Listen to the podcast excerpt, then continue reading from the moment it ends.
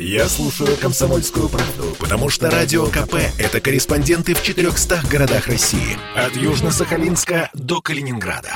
Я слушаю «Радио КП» и тебе рекомендую.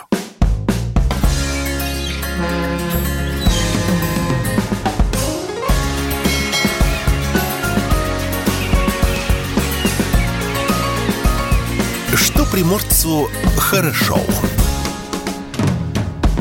Продолжаем наш сегодняшний эфир. Депутаты ЗАГС Собрания Приморья намерены э, лишить охотников в ареале обитания тигра возможности добывать животных с помощью тепловизоров, приборов ночного видения, больших стай собак и запретить стрелять пушных зверей из оружия крупного калибра.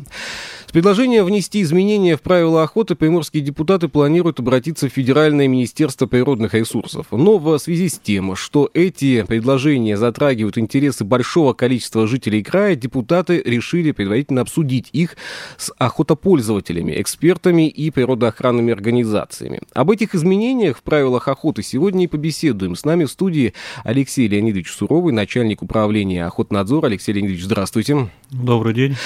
И также Сергей Владимирович Арамилев, э, генеральный директор Центра «Амурский тигр», кандидат биологических наук. Сергей Владимирович, здравствуйте. Здравствуйте. Доброе утро. Вновь рады видеть вас в студии. Так, давайте начнем сразу по делу. Каждая законодательная инициатива имеет основания.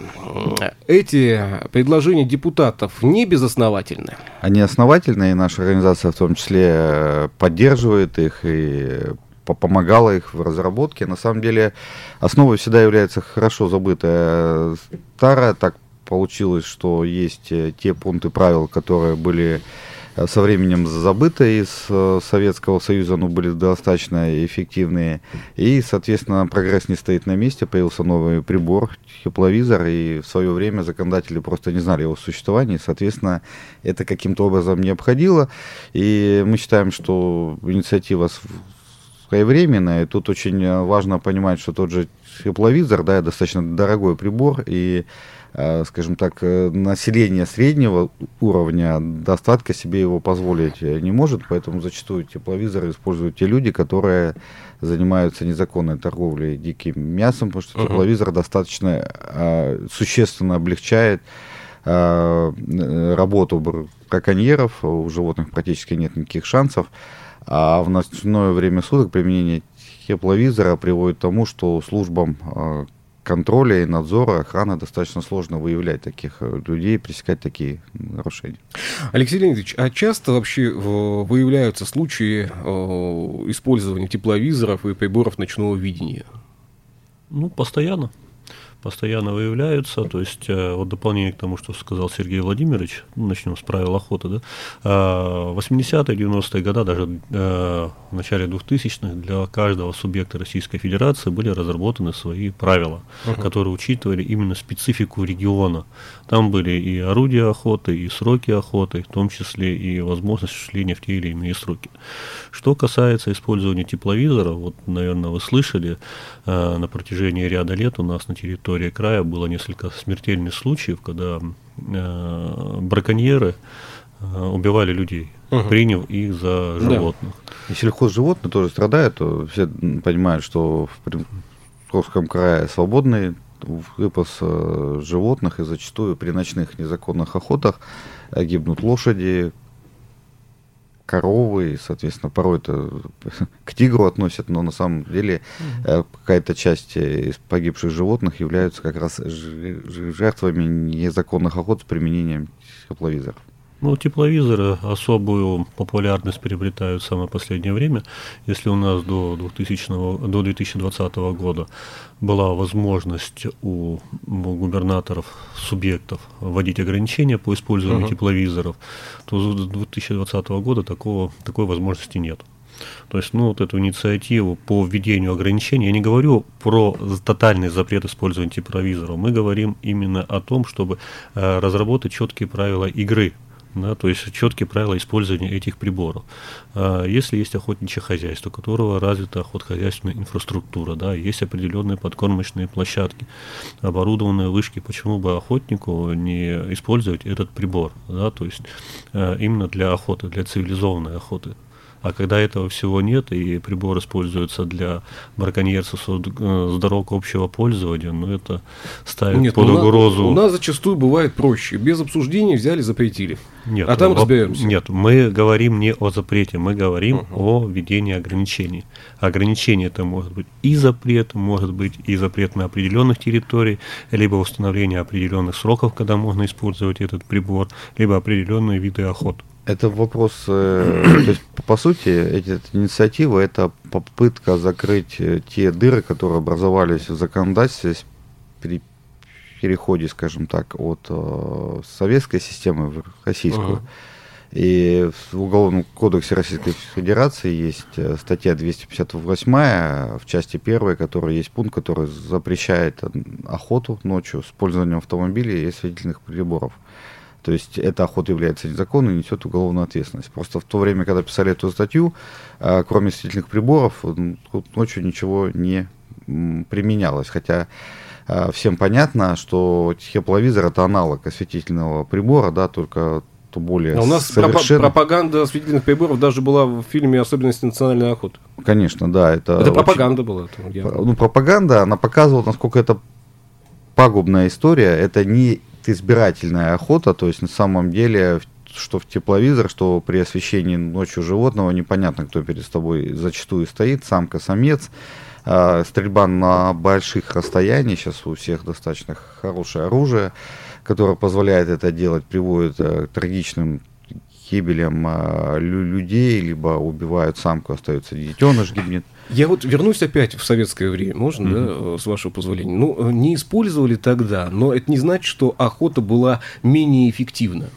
Конечно, нет. Э, достаточно много традиционных способов, которые помогают. Да. Если мы говорим, вот э, многие радиослушатели, там, жители нашей страны, не всегда понимают это вот э, запрет, почему на пушных животных нельзя охотиться более э, крупным калибром uh-huh. оружия. Это как бы по двум причинам. То есть использование крупного калибра против э, зайца, рябчика, там, соболя, колонка, лисицы и так далее а придет к тому, что попадание такого снаряда, из выпущенного из огнестрельного оружия, либо полностью уничтожит охотничий трофей, да, либо его придет в такую негодность, что человек его не будет использовать. То есть получается ради убийство забавы. ради убийства.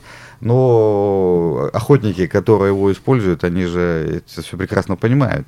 Это такой способ обойти законодательство, когда люди берут разрешение на добычу зайчика, возят с собой оружие, которое позволяет охотиться mm-hmm. на изюбря пятнистого оленя и кабана, и понимая, что каждому охотнику инспектора не представишь, да, и у них есть шанс легально находиться в лесу, совершить незаконную охоту на крупное копытное животное, и потом потихонечку вывозить это мясо, либо сразу. Вот, поэтому здесь э, как раз-таки э, инициатива направлена на того, чтобы таких людей, которые вот так вот решили обойти закон, их становилось меньше, и в конечном итоге это забота о копытных животных. А, забота о ком, в первую очередь? За, за, забота о тех охотниках, которые охотятся легально, с документами. Если человек приобрел разрешение на охоту и путевку и находится в охотничьих угодьях, он должен быть уверен, что зверя там достаточно, его охота будет успешной. И он должен быть в более высоких правах, чем люди, которые это делают без документов. Вся работа службы охотничьего надзора, и в данном случае депутатов, да, как раз таки э, направлена на то, чтобы у этих людей было больше возможности реализовать свое законное право. Ведь мы живем в государстве, налоги платим для того, чтобы законопослушные люди здесь себя чувствовали вольготно, а не браконьеры. Алексей Леонидович, надо ли менять, как считаете, правила охоты? Да, правила охоты надо менять, потому что есть вот э, моменты, которые просто-напросто не урегулированы. Это вот, как мы говорили, по введению ограничений по использованию тепловизоров, световых приборов. Это введение ограничений по использованию оружия.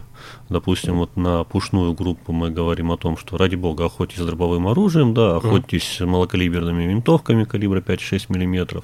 А вот на волка, да, можете применять оружие большего калибра. Либо предусмотреть возможность ограничения сроков охоты. То есть на сегодняшний момент э, правила охоты они сделаны для всей территории Российской Федерации и не учитывают специфику регионов.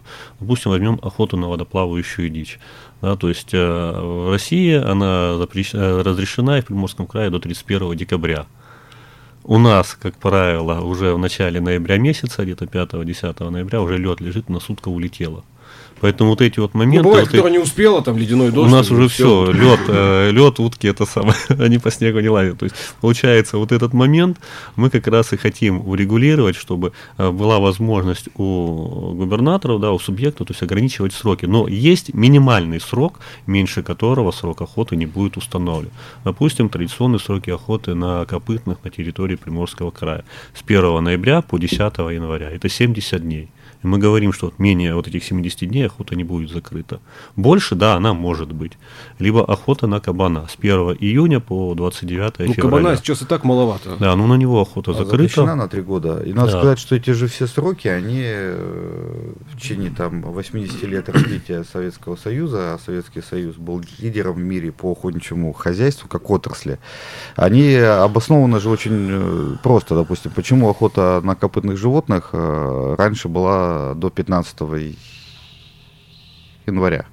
Это связано с тем, что после 15 января э, уже самки большинства копытных животных, э, там уже достаточно активно развиваются эмбрионы, и, соответственно, э, когда вы охотитесь в конце января, начале февраля, у вас велик шанс застрелить уже самку, в которой достаточно уже сформированный плод, и с таким образом одним выстрелом можно убить не одно животное, а 3-4, а в случае кабана там 10-12. И в советское время это понимали, э, и в начале 90-х, и задача, в принципе, вернуть те здравые смыслы для того, чтобы охота, она э, приобретала признаки цивилизованности и разумности. И разумность в охоте заключается в том, чтобы Э, после охотников этим же охотникам на следующий год остались копытные угу. животные. И ну, охота была популяция развивалась, да. Да, вот. А по поводу аргументов, там зачастую люди, которые говорят, вот как я пойду на, на пушное животное с дробовым оружием, либо с мелкокалиберным, э, как только я зайду в лес, сразу же на меня нападет медведь. Обязательно. Вот, а если медведь в это время там уснул или отвлекся, обязательно тигр. Вот, но если тигров и медведей не хватило, то рысь Слушай, если ты точно... боишься, не ходи. Да нет, вопрос в том, что медведи спят а, зимой, да. Тигры делом заняты Вопрос своим. нет. А тигры на людей не, не нападают, тем более э, пушное животное, либо рябчик, это не тот вид э, питания, за который бы тигр не, ну, конкурировал с а человеком. А вдруг на меня, да, если на тебя метеорит упадет? Ну и что тогда? Это тоже есть такой вариант. Есть, да? Ну есть, ну и, и что? Каска, с баллистической поможет. ракетой ходить тебе по лесу. А вообще, много ли случаев, когда охотники переходят границы охотничьих угодий и попадают на особо охраняемые территории?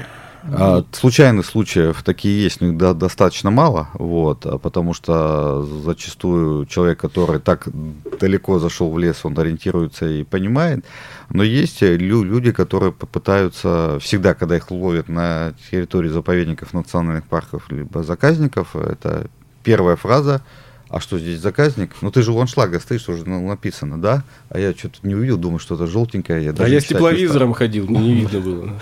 Ну здесь видите, нарушение границы ОПТ это уже осознанное, осознанное действие вот этих вот товарищей, охотников в кавычках. Потому что все охотники, прежде чем выходить в охотничье угодье, они знакомятся с картой. Тем более сейчас уже все карты э, охот угодий есть в электронном виде, то есть любого охотника возьмите, то есть у него в телефоне есть картографический материал, где понятно. То есть допускается касается нарушения границ охотничьих угодий, да, там где-то на километр, на сколько-то, ну, бывает, угу. зашел, то есть это не такое существенное нарушение. Ну, кстати, а вот в нарушение ОПТ мире, границ, да. это да, это нарушение. В современном мире достаточно сложнее становится искать оправдания, когда каждый гаджет, э, там, каждый автомобиль оснащен системой GPS, да, человек прекрасно понимает, где он находится непосредственно, а где находится автомобиль, если мы говорим о, о доступных национальных парках, как земля леопарда, она находится в зоне хорошее покрытие э, сотовой связи, и там все случаи нахождения на территории ОПТ, они осознаны. А охотник, когда получает разрешение, он э, обязан знать, где находится охотугодье? Конечно. А как вообще происходит ну, выдача ну, разрешения а, в целом? Разрешения выдаются в соответствии с заявлением, да, то есть охотник приходит. Если это угодье общего пользования, разрешение получается в Министерстве лесного хозяйства, у нас на Алиутской 45А, либо на местах у районных охотоведов. Если это охотничье хозяйство, получают у юридического лица. То есть приходят к нему, пишут заявление, получают разрешение. При этом при получении разрешения охотник обязан и знакомиться с границами охотничьих угодий. Потому что в охотничьих хозяйствах есть так называемые зоны охраны охотничьих ресурсов, где охота запрещена. А есть территории, где можно охотиться. И охотник просто уже пишет заявление, на каком участке он будет охотиться, в каком ключе, какое охотничье хозяйство. Вот самое важное, когда охотник получает первый свой документ, это охотничий билет, э, он знакомится с охот минимум, который в скором времени станет обязательным экзаменом, где прописаны, какие животные краснокнижные, не краснокнижные, все правила охоты объясняются, э, почему важны эти правила охоты, и очень важен блок, конечно, техника безопасности, как с оружием обращаться. Поэтому человек, имеющий охотничий билет, он полностью погружен в тематику. И все вот эти вот а, оправдания о том, что я не знал, не мог, не так далее, не они могут быть для людей, у которых нет охот э, билета, а с охот билетом ну, достаточно сложно признаться в том, что ты чего-то не знал. Алексей Леонидович, скажите, а можно ли с оружием, ну, с ружьем ходить по лесу? Ну, только при наличии э, соответствующих разрешений, да, то есть это разрешение на добычу охотничьих ресурсов, охотничьего билета и разрешение на оружие в открытые для охоты сроки. Нахождение с оружием в другие сроки приравнивается к производству охоты и влечет за собой как административную, так и уголовную ответственность. Каким бы оружие ни было? Каким бы оружие ни было. Охотник имеет право а, находиться в лесу с охотничьим, а, гладкоствольным либо нарезным огнестрельным оружием. Сейчас э, можно охотиться пешком, э, имея при себе тепловизор, мы об этом сказали, да, это необходимо контролировать, приборы ночной, ночного видения. Э, ну а почему в целом э, затронули еще и стаю собак?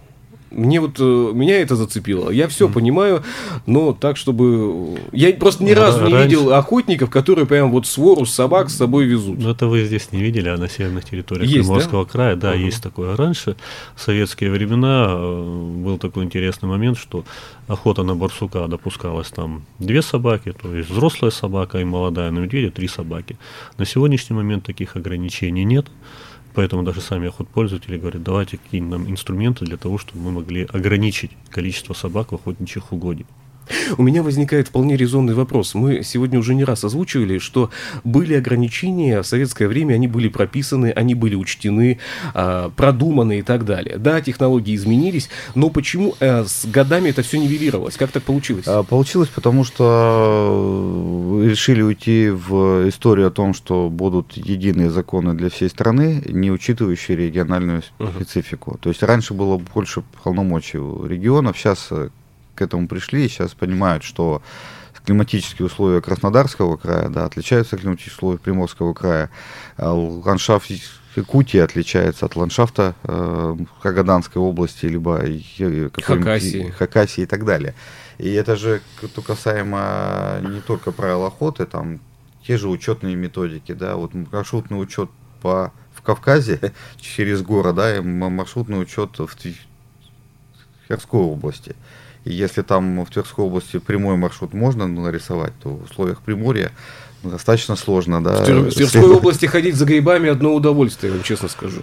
Вот прям как вы сказали многие, по кайфу. Идешь и идешь. Э, конечно, и по правилам охоты тоже, то есть э, те люди, которые изначально то возвращали тепловизор в правила охоты, то запрещали, они же акцентировались на том опыте, которых у них был в европейской части России. То есть в европейской части России это э, охотпользователи, которые имеют охотнич... охотхозяйственную инфраструктуру, достаточно маленькие по площади, там действительно, если вы сидите на вышке, то тепловизор в сумерках а, позволяет выбрать более удачный трофей, да, и произвести более прицельный выстрел, чтобы было меньше ходранков. Но у меня такое ощущение, как будто вот когда разрешали тепловизор, да, запрещали, э, кто-то вот из тех, кто принимал решение, делали это под себя. Ну, мы утверждать так не, не Нет, можем. это мое ощущение, ощущение такое. Ну, э, надо проверять своим ощущениям. А, кстати, вот по поводу собак. А на собак должны быть документы? Ну, у нас э, данный вопрос не регламентирован. Вот, э, допускается только э, наличие справки ветеринарного свидетельства, справки о происхождении в отношении одной группы собак, это легавые э, спаниели, потому что с этими собаками можно охотиться в иные сроки охоты. Допустим, охота на водоплавающую дичь в весенний период, да, там допускается с легавыми спаниелями, имеющим справку. Либо э, в осенний период, там на две недели раньше допускается охота. Вот. Давайте э, еще один важный вопрос. Он общий, но э, имеет частные ответы. Что запрещено на охоте? Что относится к незаконной охоте? Вот сейчас так э, красную линию подведем. А, использование механических транспортных средств при добыче преследовании э, диких животных. Э, стрельба по неясно видимой цели, потом применение взрывчатых веществ, применение электронных манков, которые имитируют звуки животных, применение раненых животных для приманивания других объектов животного мира есть такие вот моменты применения оружия да, определенного калибра. Я, а, готовясь к сегодняшнему диалогу, а, заехал в магазин, который специализируется на торговле э, как раз-таки оружием, там, патронами и так далее. Я не заезжал, наверное, года два-два с половиной. Я обратил внимание, что количество экспонатов на витрине уменьшилось в разы. Ну, пустовато стало. Это связано с импортозамещением? Это хорошо или плохо? Вот я задался вопросом, ответ не нашел. А я скажу так, что та, те, значит, виды оружия те средства, которые используют охотники для того, чтобы обеспечить свою безопасность, либо облегчить свою охоту в Российской Федерации достаточно успешно и хорошо делают. Да, может быть, оно местами не такое красивое и гладкое, но оно достаточно эффективное, как раз таки разработано для наших климатических условий, э, для условий, скажем так, загрязнения, да, и вот пример нашего там стрелкового оружия, который автомат э, знаменитый на весь мир, да, и вот его вот надежность, всепогодность э, и его аналоги, применяемые на охоте, они эту гарантируют охотнику выстрел, то, что он всегда себя защитит и будет достаточно успешным. Но я задавался вопросом по другому -то, поводу для себя. А вот э, у нас сейчас, я зашел в магазин, думаю, ну, советский человек-то я оттуда же еще. А, может быть, все раскупили, и вопрос возник следующий. А у нас э, много вообще охотников во Владивостоке? И можно ли сказать, что в Приморском крае гораздо больше, чем в городе нашем? Ну, на территории э, Приморского края у нас зарефиксировано более 86 тысяч охотников. То есть, ну, э, во Владивостоке, если так судить, то количество охотников, конечно, если оценят, ну, где-то в пределах э, одной трети от общего количества в Приморском крае. Ну, охотников достаточно много, то есть э, да, даже официальные цифры, если умножить на членов их семей, да, то можем говорить, что одна четвертая населения края, да, так или иначе э, связана с охотой. Еще есть какая-то часть э, людей, которые легально занимаются угу. охотой. И есть сочувствующие, э, которые там приезжают, э, просто им нравится сама сам атмосфера, процесс. компания, сам процесс, да. И э, есть такая расхожая шутка, что нужно поставить памятник одному из спиртных напитков, который да, спас, спас больше. больше животных, чем э, все вместе взятые правоохранные организации охот. А, надзор, здесь основная задача правил охоты, это как раз таки привить культуру. То есть э, вернуть то звание охотника, когда охотник не убийца, а охотник это тот человек. Когда который... охотник это не тот, кто в камуфляже по городу ходит. Да, или там ружьем. И считает, что его не видно, да. Вот, но по поводу закупок, сейчас же еще очень много через интернет закупаются оборудование. Это отдельный вопрос. Это отдельный вопрос, и там необходимо, наверное, законодательно также отдельно на это обратить внимание. Подводя итоги нашей беседы, можно сказать, что вы поддерживаете инициативу депутатов? Однозначно. Да, поддерживаем. Тем более эту инициативу поддерживают и другие субъекты Дальневосточного региона, Хабаровская, Амурская область, еврейская автономия. И все-таки а, предложения нуждаются в корректировке? Обязательно. То есть для же... этого каждое предложение оно будет дорабатываться, потому что некоторые моменты, может быть, и не учли, требуют дополнения, некоторые немного там можно доработать. Даже предложили не формулировки, предложили саму идею, да, то есть это не в этом виде это пропишется в правилах охоты, то есть есть идея, что нужно делать что-то с тепловизорами, депутаты об этом сказали. Потом в ходе, если инициатива будет принята, то в ходе заседания э, нашего парламента, Федеральной Государственной Думы, отраслевых министерств, будет э, создана формулировка, которая непосредственно войдет в правила охоты и, надеемся, будет учитывать интересы всех слоев населения. Ну, если опрос коснется меня, то я проголосую за запрет тепловизоров, как бы это ни звучало. не за запрет, а за введение ограничений. Зачем ну, всех охотников деле... под одну гребенку? Тренироваться надо лучше тренироваться и использовать. Ну, хотя, правила. с другой стороны, вот тепловизор, вот честно прошествию... говоря, не оставляет шанс у зверя, потому что охота да. это состязание. состязание. Состязание. У кого лучше? У зверя что это? Есть... Слух, зрение, быстрые ноги, а у охотника только опыт. Э, расхожее мнение, что день это для охотника, ночь это для зверя. Вот это то правило, которое долгие годы, десятилетия, в некоторых странах сотни лет позволяло сохранять объекты животного мира для неистощительной охоты, чтобы из года в год охотник мог приходить и добивать, добывать свой трофей.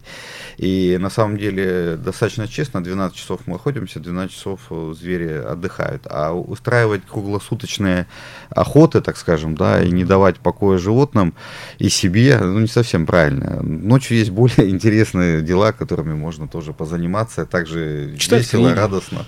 Читать, Читать правила охоты. Прочитать Тоже лишним не будет на самом-то деле. Да? А в целом устав. обсуждения будут, и я думаю, что они пройдут довольно-таки успешно. А, мы, конечно, можем э, все взять и запретить, а, но, как показывает практика, это не всегда работает, и тот самый запретный кусок, он более сладкий, а, чем разрешенный. Да, ограничения необходимы, и мы сегодня к этому пришли. Спасибо большое вам за этот диалог, спасибо, спасибо. что были в нашей студии. Спасибо. Возвращайтесь, всегда будем рады. Спасибо. спасибо.